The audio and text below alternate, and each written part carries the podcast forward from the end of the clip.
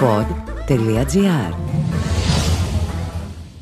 Από ένα σημείο και μετά δεν μπορεί να είναι πλάκα όταν βλέπεις ότι ο άλλος έχει σταματήσει να μιλάει και να στέλνεις μήνυμα είσαι ξεφτύλας που 23 χρονών σου κάνουν bullying ζω μακάρι να καείς στις φωτιές ζωντανός. Πώς συνεχίζεται η ζωή μετά από ένα χτύπημα, μία πτώση, μία τραγωδία; Τι έχουν να πούν οι ήρωες, οι ηρωίδες που τα κατάφεραν; Είναι το podcast Ιωάννα. Συγκλονιστικές εκμυστηρεύσεις και μαθήματα ζωής. Με την Ιωάννα Παλιοσπύρου. Άλλο ένα podcast ξεκινάει σήμερα. Έχω μαζί μου το Βασίλη Τσαρακτσίδη, είναι 23 χρονών, κατάγεται από τη Ροδόπη και έχει καταγγείλει ότι δέχτηκε ηλεκτρονικό bullying από συμφοιτητές του που του δημιούργησε πολλά προβλήματα. Καλώς ήρθες, Βασίλη. Καλώς σας βρήκα και ευχαριστώ πάρα πολύ για αυτή την πρόταση. Η ιστορία σου είναι πια γνωστή. Ξεκίνησε από μια ομάδα στο διαδίκτυο που κάποιοι συμφοιτητέ σου άρχισαν να σου δημιουργούν προβλήματα, να σε εκφοβίζουν και να σου κάνουν αυτό που λέμε bullying. Έτσι ακριβώς είναι. Όλα ξεκίνησαν όταν είχε φτιαχτεί μια μεικτή ομαδική πρωτοετών από όλα τα τμήματα του Πανεπιστημίου που ήμουν τότε στα ψαχνά συνέβεια. Μετά επειδή είχε παρεκτραπεί η κατάσταση, είχαν μπει κάποια παιδιά τα οποία απειλούσαν είτε εμένα είτε κάποιους από τους φοιτητές μου που είχαν φτιάξει την ομαδική. Εγώ βγάζω όλα αυτά τα άτομα από την ομαδική και μετά φτιάχτηκαν νέες ομαδικές στο Messenger, στις οποίες βρίζανε εμένα, την οικογένειά μου, απειλές για μαχαίρια, θα με μαχαιρώσουν και τέτοιου είδους πράγματα. Το χειρότερο από όλα αυτά, τουλάχιστον έτσι όπως το έχουμε εισπράξει οι περισσότεροι, νομίζω ήταν ένα τραγούδι που έκατσαν και ναι. έφτιαξαν στο YouTube με στίχους πολύ προσλητικούς και εκφοβιστικούς για σένα.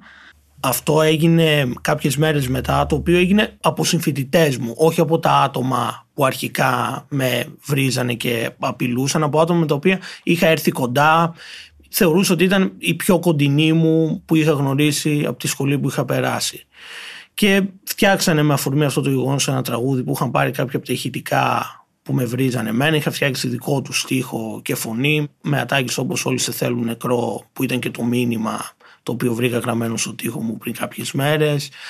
Μακάρι να σε φάνε αγρία ζώα. Εγώ είχα και ένα τύχημα σε διάβαση στην πρώτη γυμνασίου μου είχε χτυπήσει αυτοκίνητο και υπάρχει και στίχος μακάρι να σε είχε λιώσει το αυτοκίνητο να, να σε είχε κάνει χαλκομανία φύγει από τη χώρα, τέτοια πράγματα. Γάμω τη μανούλα σου. Άντε Βασίλη, τελειώνει ο χρόνος Πότε θα έρθει ψαχνά να έρθεις μόνος. Για ξύλος σε τρώει μονάχα ο κόλος Ο αβάσταχτος θα είναι ο πόνος Πότε θα έρθει ψαχνά Έλα! Να δούμε εκεί τσαμπουκά. Ποιος κάνει κομμάτι μωρή πουτάνα; Φέρε και φίλους γιατί εγώ δεν σε βλέπω καθόλου καλά. Το ένα άτομο γίνανε δύο Οι δύο γίνανε κάτω Όλοι σε θέλουν νεκρό. Η λύση Βασίλη είναι μανίκη και είναι μοναδική Φύγε από τη χώρα και πήγαινε Αμερική. Yo. Αυτό δεν το κάνει κανείς. Μόνο όταν ζεις Τσάρα πουστάρα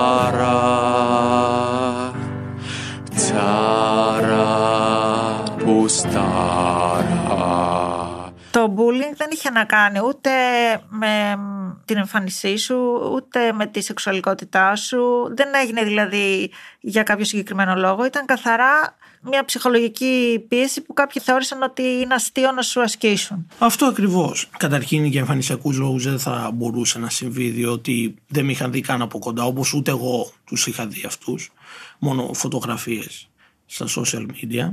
Ουσιαστικά όλο αυτό ξεκίνησε επειδή κάποιοι άνθρωποι σαν να μην μπόρεσαν να δεχθούν ότι κάποιος τους βγάζει από μια ομαδική και αυτό έγινε επειδή είχαν ένα είδος συμπεριφορά, σαν να μην μπορούσαν να δεχθούν ότι κάποιες πράξεις έχουν και συνέπειες να το πω έτσι. Χωρίς να το παίζω εγώ ότι είμαι ο τιμωρός, ξέρω εγώ, ή εγώ επιβάλλω τη τάξη. Απλά όταν έβλεπα ότι υπήρχαν απειλές και κοροϊδίες είτε προς εμένα είτε προς κάποιους συμφοιτητές μου, οι οποίοι οι συμφοιτητές είναι μετά στη συνέχεια που φτιάξαν το τραγούδι και τα μηνύματα που είπα, θεώρησα εκείνη την ώρα πιο σωστό να αντιδράσω έτσι, χωρίς σε καμία περίπτωση να μπορούσα να διανοηθώ το τι θα συνέβαινε μετά και ότι αυτό το πράγμα θα το ακολουθούσαν και από άτομα που θεωρούσα φίλους μου και η προδοσία είναι κάτι πάρα πολύ σκληρό και δεν μου έχει ξανασυμβεί άτομα που θεωρούσα κοντινά μου να μου φέρονται έτσι.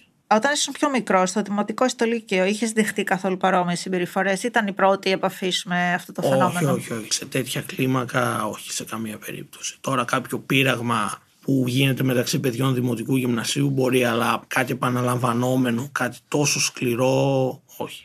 Υπήρξε κάποια στιγμή που πραγματικά όμως να φοβήθηκες για τη ζωή σου, δηλαδή ότι αυτές οι απειλές ε, έχουν κάποια βάση; Ναι, φοβήθηκα. Από ένα σημείο και μετά δεχόμουν και μηνύματα από τους συμφοιτητές μετά όλο αυτό το διάστημα. Μπορείς να καείς ζωντανός, να βρούμε το τηλέφωνό του και να το χτυπήσουμε. Θα σου φτιάξουμε δεύτερο τραγούδι και θα είναι πιο σκληρό. Και φοβόμουν τι θα μπορούσε να συμβεί αν με τη νέα χρονιά τώρα που τα μαθήματα ήταν διαζώσεις, αν πήγαινε εκεί πέρα, τι θα μπορούσε να συμβεί. Γι' αυτό και αποφάσισα να αλλάξω σχολή παρότι μου άρεσε. Αυτό ήταν το όνειρό μου και γι' αυτό αποφάσισα να ξαναδώσω Πανελλήνιες τέσσερα χρόνια μετά την πρώτη φορά. Τελικά έχεις καταλάβει ποιο ήταν το κίνητρο, δηλαδή τι ήταν αυτό που ας πούμε στο μυαλό τους τους ενοχλούσε σε σχέση με σένα και υπήρξε αυτή η εξέλιξη; Νομίζω αυτό καταρχήν ότι είναι κάτι που μόνο οι ίδιοι μπορούν να τα απαντήσουν. ε. Εγώ μόνο υποθέσεις μπορώ να κάνω. Σίγουρα- Άρα δεν έχετε επικοινωνήσει να σου πούν ότι Βασίλη όχι. είχες κάνει αυτό και μας είχε ενοχλήσει. Όχι, όχι, όχι. Το μόνο που μπορώ να υποθέσω είναι ότι ήταν κατά κάποιο τρόπο κάτι σαν μόδα εκείνη την περίοδο εγώ να δέχομαι ύβρις, κατάρες και τέτοια πράγματα και θέλαν να μπουν στο κύμα κατά κάποιον τρόπο. Αλλά αυτό που σίγουρα δεν μπορώ να καταλάβω είναι ότι περάσαν μήνες από το τραγούδι, εγώ δεν μιλούσα, είχα απομακρυνθεί, δεν έστελνα μηνύμα, δεν έκανα τίποτα και εξακολουθούσα από το πουθενά σαν να με θυμόντουσαν και να μου στέλναν αυτά τα μηνύματα που είπα και πριν. Να καεί ζωντανό, απειλές, θα σε δίνουμε και τέτοια. Υπήρξε κάποια αντίδραση είτε από τη σχολή είτε από άλλους συμφοιτητές, κάποιος που να σε υπερασπίστηκε; Αυτό ήταν κάτι το οποίο γινόταν σε ομαδικές που υπήρχαν όσο ακόμα κάναμε παρέα που ήταν αυτοί οι έξι και εγώ. Οπότε δεν ήταν κάτι που είχε γίνει γνώση των υπόλοιπων παιδιών της σχολής ούτε και της ίδιας της σχολής των καθηγητών. Αυτό που με έχει στεναχωρήσει να το πω έτσι και ήταν κάτι που δεν το περίμενα είναι ότι μετά τη δημοσιοποίηση δεν ήρθε κάποιος από την προηγούμενη σχολή στο Καποδιστριακό σε επικοινωνία μαζί μου τουλάχιστον να έβγαζαν μια ανακοίνωση η οποία να λέει ότι σε περίπτωση που ισχύουν αυτά είναι καταδικαστέα γιατί οκ υπάρχει πάντα το τεκμήριο της αθωότητας να το πω έτσι και ότι όποιος φοιτητής μας αντιμετωπίσει παρόμοιο πρόβλημα μπορεί να απευθυνθεί σε εσάς. Αυτό ήταν κάτι το οποίο δεν έγινε τίποτα από όλα αυτά και να πω να λέει κάτι που με στεναχώρησε να το πω έτσι. Εσύ σκέφτηκες εκείνη την περίοδο να απευθυνθείς ε, στη σχολή σου, στη διοίκηση, να ζητήσεις να κάνουν κάτι; Όχι, αλήθεια ήταν πάρα πολύ στα χαμένα. Σκεφτόμουν ακόμα και να δώσω τέλος στη ζωή μου. Δηλαδή, πέρυσι, Δεκέμβριο μήνα, την περίοδο των γιορτών, εγώ σκεφτόμουν πώς να αυτοκτονήσω, να το πω έτσι. Ε, οι γονείς μου ήταν αυτοί οι οποίοι βλέποντας ότι κάτι δεν πάει καλά μου πρότειναν από μόνοι τους να πάω σε ψυχίατρο. Και ουσιαστικά να βελτιωθώ εν μέσω και της ψυχοθεραπείας που άρχισε των συνεδριών αλλά και της φαρμακευτικής αγωγής και το γεγονός ότι βρίσκομαι εδώ πέρα τώρα, όχι να που δίνω αυτή τη συνέντευξη, αυτό το podcast, που είμαι ζωντανός, ήταν θέμα συγκυριών. Δηλαδή, αν δεν ήταν οι γονείς μου να μου το πούν αυτό, αν δεν κάναν αυτή την οικονομική υπέρβαση, διότι περί οικονομικής υπέρβασης ήταν για τα δικά μας δεδομένα να πληρώνουν ε, τακτικά συνεδρίες. Ένας φίλος μου να έχει μητέρα του δικηγορικό γραφείο, σε να απευθυνθώς σε αυτούς από μόνοι τους γνωρίζοντας τις οικονομικές δυσκολίες να μου προτείνουν να με εκπροσωπήσουν να φιλοκερδώς, γιατί ότι ούτε οικονομική δυνατότητα για νομική εκπροσώπηση υπήρχε. Μπορεί να μην βρισκόμουν τώρα εδώ. Και κάτι ακόμα το οποίο έπαιξε ρόλο ήταν και το κίνημα του Μητού που ξεκίνησε πέρυσι τέτοια εποχή, νομίζω, τέλη Ιανουαρίου.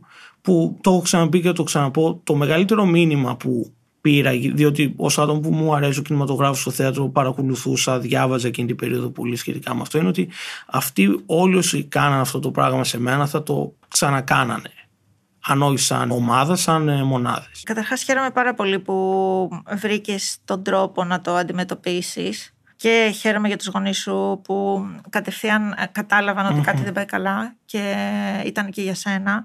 Όμως έχουμε μιλήσει πάρα πολλές φορές για το θέμα του bullying και ειδικά Ναι. τα τελευταία χρόνια είναι ένα θέμα το οποίο το έχουμε συζητήσει. Ένα παιδί Γιατί δεν σκέφτεται ότι, ξέρεις τι, πρέπει να απευθυνθώ στους γονείς μου. Δηλαδή πρέπει να το επικοινωνήσω, πρέπει να μιλήσω στους δασκάλους μου. Υπάρχουν κάποιες οργανώσεις που μπορεί κάποιο παιδί να πάρει ένα τηλέφωνο και να ζητήσει βοήθεια και υποστήριξη. Γιατί πιστεύεις ότι ένα παιδί όταν βρίσκεται σε αυτή τη φάση, αυτό που σκέφτεται είναι να το αποσιωπήσει, μπορεί να θέλει να κάνει κακό στον εαυτό του και όχι όλα τα υπόλοιπα; Καταρχήν είναι κάτι το οποίο δεν μπορείς να καταλάβεις πώς είναι αν δεν το έχεις βιώσει εσύ ο ίδιος. Στην αρχή οποιοδήποτε μπορεί να νομίζει ότι φταίει αυτός, να θεωρεί ότι έχει αυτό το πρόβλημα, το κύμα μίσους που δέχεται, να μην ξέρει πώς να το διαχειριστεί. Γιατί στη δικιά μου περίπτωση πάντα ήταν κυριολεκτικά από το πουθενά μέσα σε μια στιγμή. Ήταν σαν ένα ντόμινο που το ένα έφερε το άλλο και όλο αυτό το πράγμα κλιμακώθηκε. Γι' αυτό θεωρώ ότι θα έπρεπε να μπουν κάποιο είδους σεμινάρια, μαθήματα στα σχολεία από την πολιτεία και για γονείς και για παιδιά για το πώς να διαχειριστούν το θέμα του εκφοβισμού, της ομοφοβίας, του ρατσισμού και όλα, όλα αυτά τα πράγματα. Τι κάνουμε αν δεχόμαστε bullying, αν είμαστε εμείς που κάνουμε τον εκφοβισμό, αν δούμε ότι το παιδί μας κάνει bullying σε άλλα παιδιά, τέτοιου είδους πράγματα. Θεωρώ ότι θα ήταν πολύ ουσιαστικό και θα είχε αποτέλεσμα άμα συνέβαινε κάτι τέτοιο. Από όσο έχω ακούσει, αυτή η ομάδα των παιδιών υποστηρίζει ότι ήταν για εκείνους κάτι αστείο, ήταν μια πλάκα. Πιστεύεις ότι όντως έτσι ήταν ή είναι μια δικαιολογία για αυτούς; Δεν μπορώ να το ξέρω. Πάντως από ένα σημείο και μετά δεν μπορεί να είναι πλάκα όταν βλέπεις ότι ο άλλος έχει σταματήσει να μιλάει και να στέλνεις μήνυμα είσαι ξεφτύλας που 23 χρονών σου κάνουν bullying ζω μακάρι να καείς στις φωτιές ζωντανός. Προφανώς αυτά τα παιδιά δεν αντιλαμβάνονται τη διαφορά ή το όριο που υπάρχει ανάμεσα από την πλάκα και το ότι κάνω κάτι επικίνδυνο και προσβάλλω έναν άνθρωπο που μπορεί να του προκαλέσω κάτι κακό, κάτι άσχημο. Αυτό δεν μπορώ να το γνωρίζω. Μπορεί ναι, μπορεί και όχι. Κάτι το οποίο δεν το έχω ξαναπεί, δεν αφορά εμένα. Ένας από τους έξι συμφοιτητές είχε πέσει στην αντίληψή μου ένα story που είχε κάνει στο Instagram μήνες μετά τη δημοσιοποίηση του τραγουδιού. Δεν αφορούσε εμένα, στο οποίο ε, πραγματικά είναι χαρακτήριζε σκουπίδι τον Γιάννη Αντετοκούμπο. Δεν ξέρω γιατί. Εκτός από τα ψυχολογικά προβλήματα που σου δημιούργησε αυτή η κατάσταση, ξέρω ότι άλλαξε και τις αποφάσεις σου για τις σπουδές. Ήσουν στα ψαχνά της Ευβίας και βρέθηκες στην Πάτρα για να γλιτώσεις ναι. από όλο αυτό το bullying. Εγώ Κάποιοι είμαι 23 χρονών τώρα του 98, έδωσα Πανελλήνιες στο 20, διότι κατάλαβα ότι ήθελα να δώσω στον εαυτό μου μια δεύτερη ευκαιρία να κάνει αυτό που πραγματικά θέλει, ώστε να μην το έχει αποθυμένο, δηλαδή μην σκεφτόμουν χρόνια μετά για ποιο λόγο δεν ξαναπροσπάθησα όταν μπορούσα. Και ήθελα να σπουδάσω κινηματογράφο. Τα κατάφερα, πέρασα στη σχολή ψηφιακών τεχνών κινηματογράφου. Ήταν κάτι Είχα ξεκινήσει με όρεξη, παρακολουθούσα τα μαθήματα, μάλιστα μου είχαν αρέσει κιόλας. Περίμενα να σταματήσουν και εξ αποστάσεως να πάω διαζώσεις. Αλλά όλο αυτό το πράγμα που γιγαντώθηκε και παρότι είχε γίνει καταγγελία τέλη Φεβρουαρίου, δεν είχαν μέχρι να δημοσιοποιηθεί τον Νοέμβριο ενημερωθεί ότι έχουν μηνυθεί. Με φόβιζε τι θα μπορούσε να συμβεί, λέει φοβόμουν για τη σωματική μου ακαιρεότητα αν πήγαινα στα ψαχνά. Γι' αυτό και μέσω του 10% βρέθηκα στη Σχολή Θεατρικών Σπουδών στη Πάτρα.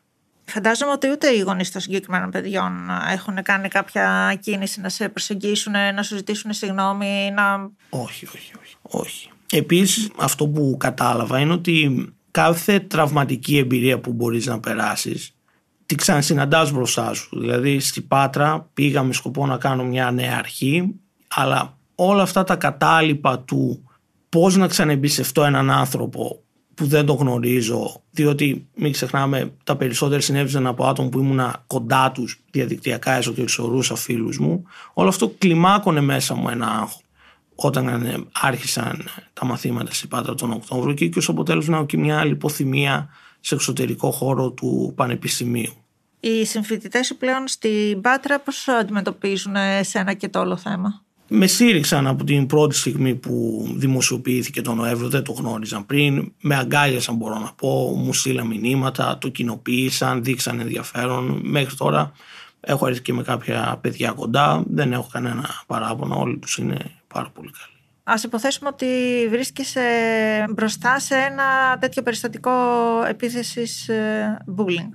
Ω παρατηρητής. Ω παρατηρητής Τι πιστεύεις ότι θα κάνεις; Πιστεύω ότι σίγουρα θα έκανα πράγματα τα οποία αν δεν μου είχε συμβεί αυτό δεν θα έκανα. Θα προσπαθούσα να δώσω να καταλάβουν σε όσους το κάνουν το πόσο λάθος είναι. Σε όποιον τον δέχεται ότι δεν φταίει αυτό σίγουρα και ότι δεν έχει κάνει κάτι για να αισθάνεται άσχημα και να προσπαθήσει να διεκδικήσει το όποιο δίκιο μπορεί να έχει. Και αυτό είναι που θα έπρεπε. Δηλαδή δεν θα έπρεπε κάποιος να δεχθεί κάτι, να συμβεί σε κάποιο κοντινό του πρόσωπο για να ευαισθητοποιηθεί γύρω από τέτοιου είδους θέματα. Γιατί όμως δεν αντιδρούν οι άνθρωποι που βρίσκονται γύρω από τέτοια περιστατικά. Επιλέγουν ή να σιωπήσουν ή να τα υποστηρίξουν, αλλά όχι να αντιδράσουν. Ναι, ας πούμε στις ομαδικές που είχαν φτιαχτεί όταν είχα διαλύσει εκείνη την πρώτη ομαδική, τα υβριστικά μηνύματα, οι απειλές, οι κορυδίε ήταν από 4-5 άτομα. Ήταν ομαδικές γύρω των 30-40 ατόμων, αλλά υπήρχαν πόσα άτομα τα οποία τα βλέπαν όλα αυτά και δεν υπήρξε ένα εγώ αποχωρώ ή τι είναι αυτά που κάνουμε, δεν είναι λογικό. Λογικά, όχι σε αυτή την περίπτωση, γενικά σε παρόμοιες περιπτώσεις, ο καθένας θέλει να νιώθει ότι ανήκει κάπου, δεν θέλει να αισθάνεται μειοψηφία, είτε για να μην βρεθεί και ο ίδιος στο περιθώριο, είτε για να μην ε, τον πούνε φλόρο, ας πούμε, ή ότι δεν πάει με το ρεύμα. Να. Και υπήρχαν, ας πούμε, χιδαίε εκφράσεις. Θα σε μαχαιρώσουμε όταν πατήσει το πόδι σου στα ψαχνά. Απλά επειδή έβγαλα άτομα από ομαδική. Που υπήρχε και λόγος έτσι. Αλλά και λόγος να μην υπήρχε δεν είχε νόημα. Νομίζω ότι πρέπει να καταστήσουμε σαφές ότι πάντα κάποια στιγμή στη ζωή μας θα συναντήσουμε ανθρώπους παραβατικούς ή που θα φέρονται όχι με και τον πιο σωστό τρόπο αλλά η δύναμη αυτών των ανθρώπων πιστεύω ότι είναι όλοι οι υπόλοιποι που δεν αντιδρούν. Διότι αν βρεθεί έστω και ένας και να αντιδράσει στη συμπεριφορά αυτού του ανθρώπου πιστεύω ότι θα αναθεωρήσει και ή θα εγκαταλείψει ας πούμε το σκοπό του και τη σκέψη του. Αυτό ακριβώς. Οπότε θέλω να πω ότι και οι υπόλοιποι έχουν ευθύνη.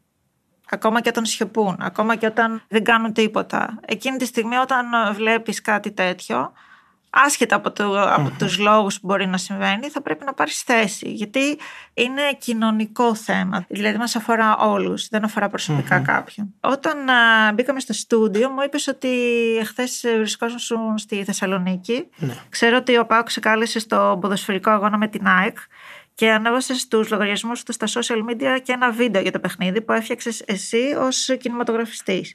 Πες Ναι. μου λίγο γι' αυτό. Ήταν εμπειρία ζωής. Αρχικά ο ΠΑΟΚ ε, ήρθε σε επικοινωνία μαζί μου μετά την έκταση που πήρε η υπόθεσή μου και με προσκάλεσαν σε όποιον αγώνα ήθελα. Και μάλιστα λίγες με- μέρες μετά μου είπαν ότι από τη στιγμή που έχω παρελθόν με τον κινηματογράφο και μου αρέσει ότι άμα ήθελα θα μπορούσα να αναλάβω και την παρακάμερα αυτού του αγώνα, να φτιάξω ένα βίντεο. Εννοείται δέχτηκα και το βιντεάκι που ανέβηκε χθες δυόμιση λεπτών διάρκεια είναι κάτι το οποίο επιμελήθηκα εγώ, μόνταρα εγώ και ήταν μεγάλη μου χαρά να κάνω για την αγαπημένη μου ομάδα ένα βίντεο για το επίσημο κανάλι της.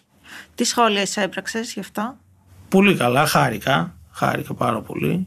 Γενικά από τη στιγμή που δημοσιοποιήθηκε έχω πάρει μόνο καλά σχόλια και νομίζω ότι αυτό είναι και το νόημα, ότι είναι απελευθερωτικό να εξωτερικεύεις κάτι τέτοιο διότι είναι σαν να φεύγει ένα βάρος από πάνω σου και να το μοιράζει με άλλους ανθρώπους και φάνηκε ότι υπάρχουν άτομα πρόθυμα να σε στηρίξουν, να σε βοηθήσουν, να κάτσουν να σε ακούσουν και ήταν αλήθεια πολύ συγκινητικό αυτό το πράγμα.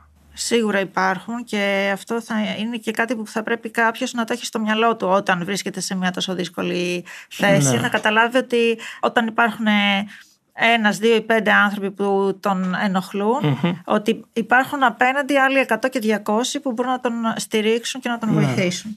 Κάτι επίσης που δεν έχω ξαναπεί είναι ότι από φίλους μου, από άτομα του περιβάλλοντος μου, από τη στιγμή που ξεκίνησα την αγωγή, την αντικαταθλιπτική, αυξήθηκαν τα κιλά μου χωρίς να οφείλεται σε αύξηση κατανάλωσης φαγητού και υπήρχε και μεγάλη δυσκολία να τα χάσω παρότι μπορεί να προσπαθούσα από δίαιτες και τέτοια. Και δεχόμουν και σχόλια όπως πάχινες ε, γιατί δεν τα χάνεις πότε θα τα χάσεις εντάξει βέβαια δεν γνώριζαν οι άνθρωποι τι κρύβεται από πίσω και να μην κρίνουμε κάποιον για το οποιοδήποτε θέμα διότι δεν μπορούμε να ξέρουμε πού μπορεί να οφείλεται δηλαδή κάποιος όταν το έκανε και δεν λέω προφανώς ότι το κάναμε κακή με σκοπό να με στεναχωρήσουν αλλά θα λέγανε «Α, τρώει παραπάνω ή δεν γυμνάζεται, το οποίο δεν είχε καμία απολύτως σχέση. Και οι ίδιοι άνθρωποι είναι που μου σοκαρίστηκαν όταν μάθαν τι κρυβόταν από πίσω και μου ζήταγαν και συγγνώμη και να μην κρίνουμε τον οποιονδήποτε για το οτιδήποτε δεν μπορούμε να ξέρουμε ποτέ πώς νιώθει μέσα του, τι κρύβεται από πίσω. Πιστεύω ότι σίγουρα θα βοηθούσε αν κάποιος ήξερε Ναι, το, τον πραγματικό λόγο και ίσως ήταν λίγο πιο διακριτικός Ναι. αλλά πιστεύω ότι ήταν ε, σχόλια από δικούς ανθρώπους που σε νοιάζονται και ανησυχούσαν για σένα. ναι, δεν είπα ότι έγινε με κακία, αλλά αυτό ότι ποτέ δεν μπορείς να ξέρεις τι γίνεται.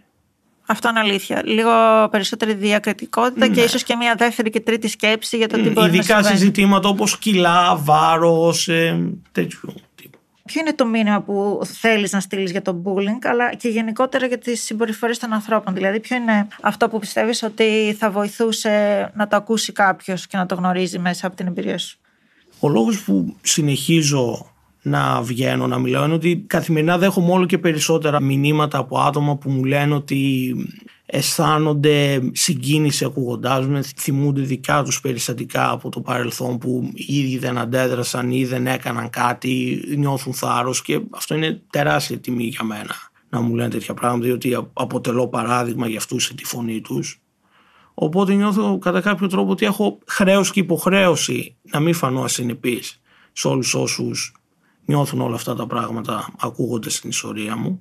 Επίσης, κατά την περίοδο κιόλας που ήταν σε έξαρση η κατάθλιψη ή και όταν επέστρεφε, διότι πολλά από τα μηνύματα που είπα ότι στελνόντουσαν μετά με ξαναρίχνανε, παρότι μπορεί να είχα ισορροπήσει, ότι μπορεί να πήγαν, ας πούμε, σε ένα μαγαζί, να μίλαγα με τον οποιοδήποτε υπάλληλο για κάτι σχετικό και αν ήταν ευδιάθετος ο άλλος έστω και για ένα λεπτό γινόμουν καλύτερο. Οπότε είναι κάτι που έχω κρατήσει ότι σε οποιαδήποτε συναναστροφή έχω να προσπαθώ να είμαι όσο πιο χαρούμενος, όσο πιο ευγενικός και ευδιάθετο γίνεται. Διότι κάποιος που έχεις απέναντί σου δεν ξέρεις τι μπορεί να έχει, τι μπορεί να κουβαλάει μέσα του και έστω ένα χαμόγελο να δώσεις μπορεί για λίγες στιγμές να τον κάνεις να νιώσεις και καλύτερα. Αυτό είναι πολύ σημαντικό και όντως Ναι. λειτουργεί. Θέλω λίγο να θυμηθείς τη στιγμή που είδες αυτό το μήνυμα στον τοίχο γραμμένο ότι όλοι σε θέλουν νεκρό. Ποια ήταν η πρώτη σου, τα συναισθήματά σου, το πρώτο σου συνέστημα και η πρώτη σου αντίδραση; Τι έκανες; Καταρχήν εγώ ήμουνα που το είδα πρώτος και ίσως και να ήταν καλύτερα να το δω εγώ και να μην το βλέπει κάποιος από την οικογένειά μου γιατί μπορεί να ήταν ακόμα χειρότερα ψυχολογικά. Τρόμος ήταν το συνέστημα, ακόμα και φόβος για τη ζωή μου μπορώ να πω και των δικών μου ανθρώπων. Διότι αν κάποιος έρθει τόσο κοντά στο σπίτι σου κάνοντας κάτι τέτοιο, φοβάσαι ποιο μπορεί να είναι το επόμενο βήμα. Και, και ένα γιατί, γιατί κάποιος να το κάνει αυτό το οποίο δεν περιλάμβανε αποκλειστικά εμένα. Παρότι το μήνυμα ήταν από το τραγούδι, αλλά αγχώνεις και άλλους πολλούς ανθρώπους εκείνη την ώρα. Τον παππού μου, τη γιαγιά μου, τη μητέρα μου. Πήρα κατευθείαν την αστυνομία, ήρθανε, μου είπαν ότι θα ήταν δύσκολο να βρεθεί ποιο σόγανε, διότι υπήρχε έλλειψη από κάμερες ασφαλείας, είναι και ως χωριό αραιοκατοικημένη περιοχή. Εντάξει, τοποθετήθηκαν πλέον στο σπίτι μου κάμερες μετά από αυτό, δεν γινόταν και αλλιώς. Αλλά θα μείνει και κατά κάποιο τρόπο ίσως και ένα κενό, ένα μυστήριο στο ποιος μπορεί να το έκανε, τι μπορεί να σκεφτόταν, τι μπορεί να επιδίωκε. Από νομικής ε, πλευράς και δικαστικής σε, σε τι σημείο βρίσκεστε τώρα; Στο θέμα του μηνύματος ότι έχουμε καταθέσει μήνυση κατά αγνώστων και κατά απει- απειλών για τη ζωή και φθοράς περιουσίας και στην ε, άλλη υπόθεση προχωράει και θα έχουμε σύντομα εξελίξεις από όσο γνωρίζω αν και τα περισσότερα τα νομικά τα γνωρίζω ο δικηγόρος μου. Εσύ τι θα επιθυμούσες ιδανικά να συμβεί με αυτή την ομάδα των παιδιών; Δεν είμαι δικαστής και αυτό το αποφασίζει η δικαιοσύνη, την εμπιστεύομαι, τη σέβομαι, αλλά η μεγαλύτερη δικαίωση για μένα θα είναι η δικαστική. Σου εύχομαι να πάνε όλα καλά. Ευχαριστώ. Να μην ε, χρειαστεί ξανά να αντιμετωπίσεις κάτι τόσο άσχημο. Μακάρι. Μακάρι. Και μ, μακάρι το θάρρος σου και το παράδειγμά σου να είναι παράδειγμα για όποιο άλλο παιδί βρεθεί σε αυτή την πολύ δύσκολη θέση. Σε ευχαριστώ πάρα πολύ. Εγώ ευχαριστώ. Ήταν το podcast Ιωάννα. με την Ιωάννα Παλιοσπύρου. Παραγωγή επιμέλεια Γιούλα Ράπτη. Στους ήχους ο Γιώργος Βαβανός. Οι συγκλονιστικές ιστορίες συνεχίζονται με νέους καλεσμένους στα επόμενα επεισόδια. Μπορείτε να στέλνετε τα μηνύματά σας για την Ιωάννα στο email ioannapapaki.pod.gr Μια παραγωγή του pod.gr Αναζητήστε τα podcast που σας ενδιαφέρουν στο pod.gr, Spotify, Apple Podcast, Google Podcast και σε όποια άλλη εφαρμογή ακούτε podcast από το κινητό σας.